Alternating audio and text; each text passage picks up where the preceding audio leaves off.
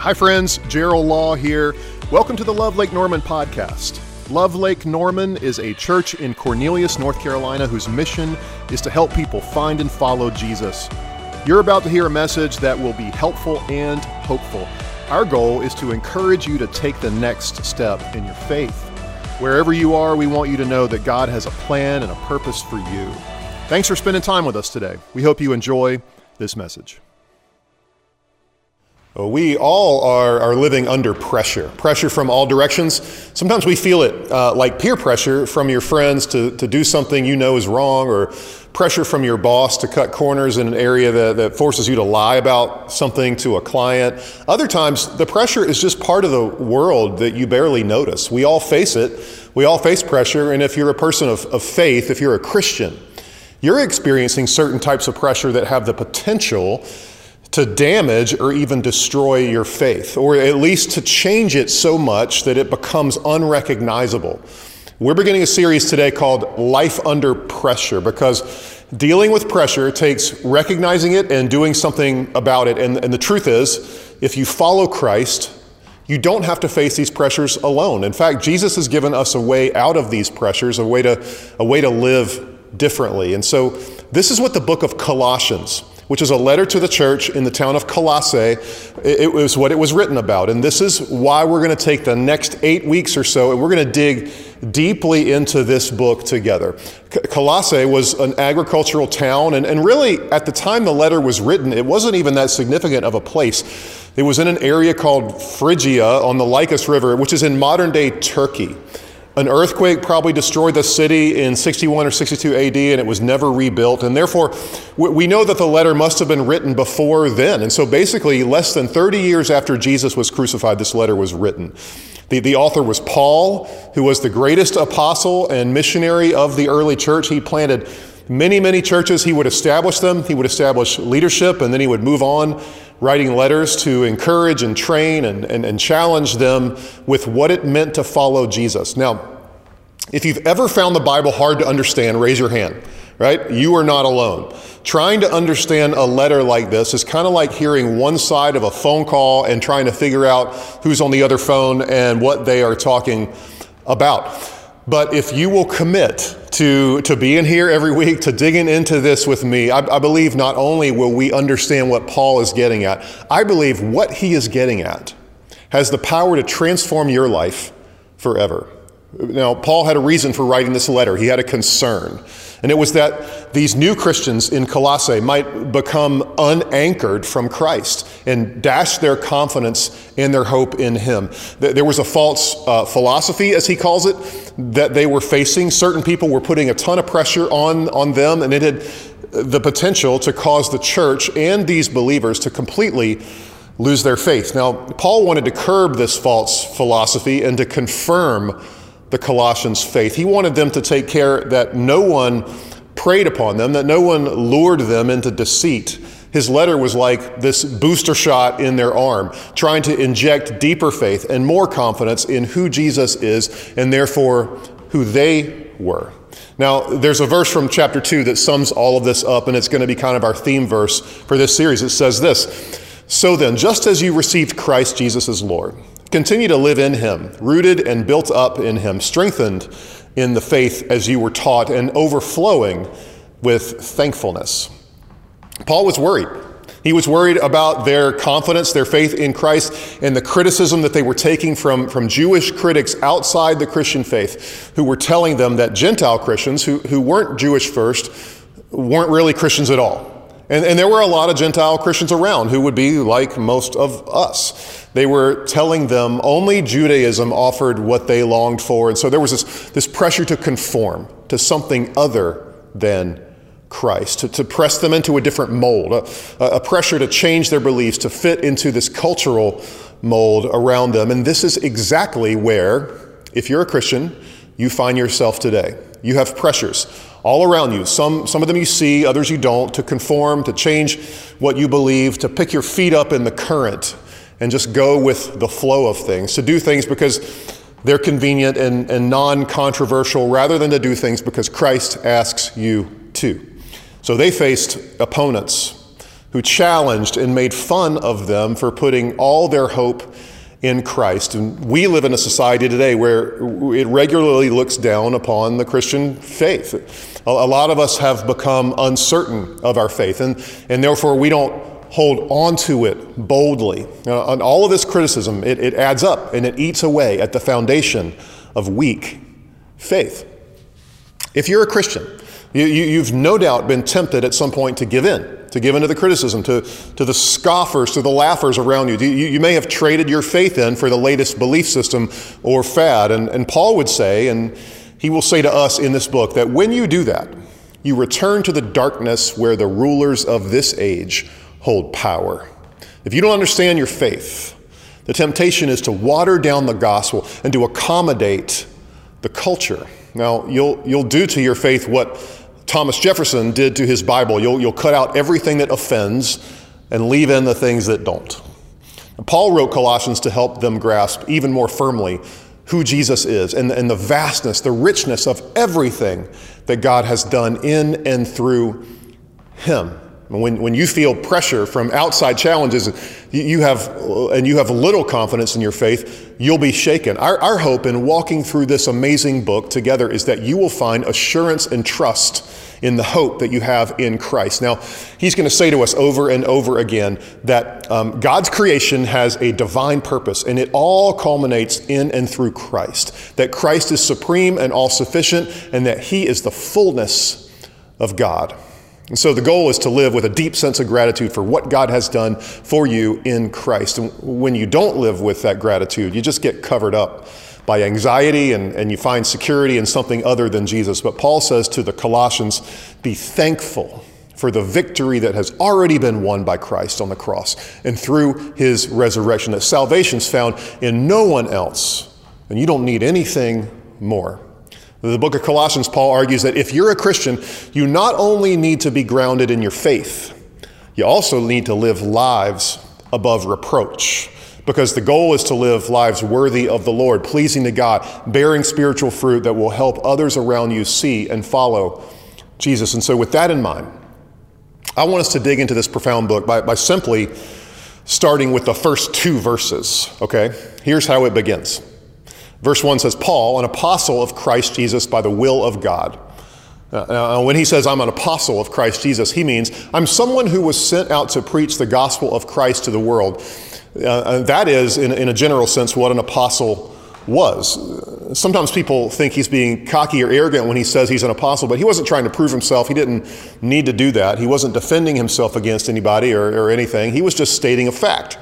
And he says it was by the will of God. This was him saying that Christ called and empowered him to carry on this divine task. And he's reflecting back on his own story. We all have a story. Paul did too. And, and he, he was then known as Saul, who was a Jew who was persecuting Christians. He was having them beaten and imprisoned and, and in some cases killed. You may remember that story. Jesus confronts him while he's riding his horse and he knocks him to the ground. And and blinds him. And Saul has this incredible conversion experience where Jesus says, Now you are going to build my kingdom. And he subsequently changes his name to Paul, and then he identifies himself. Uh, to, identifies himself to them, which, which begs the question how do you identify yourself? How do you see yourself? What is your primary identity? What, what do you say when people ask you what you do? Mom, dad, businesswoman, businessman, friend, daughter, son, wife, husband. Paul could have said tent maker. That was his actual profession. He could have led with his educational accomplishments. He was a highly educated man. Instead, he says the thing that is most important to him apostle.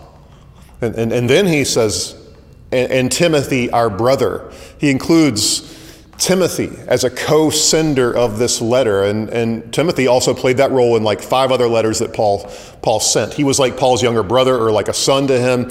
Paul trusted Timothy. He worked with him. He sent him on important assignments. What we mainly see here is that Paul is saying, What I'm getting ready to say to you is not just my opinion. I'm not uh, like this maverick. I'm not this Lone Ranger. I don't just stand alone and, and fire off like a loose cannon. He says, I have a team of servants of the gospel I work with, and this letter is a reflection of that. There's a consensus on what I am writing to you. The church strives for unity and, and it needs more of that and less of this Lone Ranger cowboy pastor who, don't, who doesn't listen to others and has no real accountability. Like the main thought I want to draw your attention to with, with the time we have left today, though, is in verse 2. It says, To God's holy people in Colossae, the, the faithful brothers and sisters in Christ, grace and peace to you from God, our Father. Now, this was originally written in Greek, and in the Greek, there's something called uh, parallelism that, that happens in this verse, and it's actually important to bring that point out because what it says literally is to God's holy people in Colossae in Christ. In Colossae in Christ. What it is reinforcing by saying it that way is that they may live in Colossae, but they really live in Christ. You may live in Huntersville, but you really live in Christ. You may live in Cornelius, you may live in Mooresville, you may live in Davidson or Charlotte or somewhere in the United States, but you really live in Christ. That's your primary residence. Uh, it's like on the forms you have to fill out sometimes when, where it asks, What is your primary residence? I mean, the real answer is in Christ. Now, now, don't put that on your form. You will invite unnecessary attention to yourself. But Paul is saying, yes, you live in Colossae, but you are in Christ. And he will spend the rest of his letter talking about what that means. So, what does that mean to be in Christ? It means a lot. It means kind of like everything. But I want to share with you five things that it means for those of you who are Christians, meaning that you've willfully entered into a life giving, a life saving relationship with Jesus, the Savior. The first thing it means is this to be in Christ means that he encompasses your entire life. In other words, you may be a Huntersvillian or a Davidsonian or, a Cornelian uh, or an American, or, or, or, let's take it a different direction. You may be a Republican or a Democrat or a Libertarian, but you primary, your primary identity, in fact, the only identity that matters to God is that you are a Christian, which means Christ determines everything about your life. What does that mean? His death becomes your death. His burial becomes your burial. His resurrection becomes your resurrection. His victory becomes your victory. And we're going to talk more about this during the series. But this is not Christianity plus, like Christianity plus something else. That's one of the things that the Colossian Christians were being tempted to do, to add something to their faith. And for them, it was Christianity plus certain Jewish practices that would add it in, change their faith so much that it wasn't even Christianity anymore.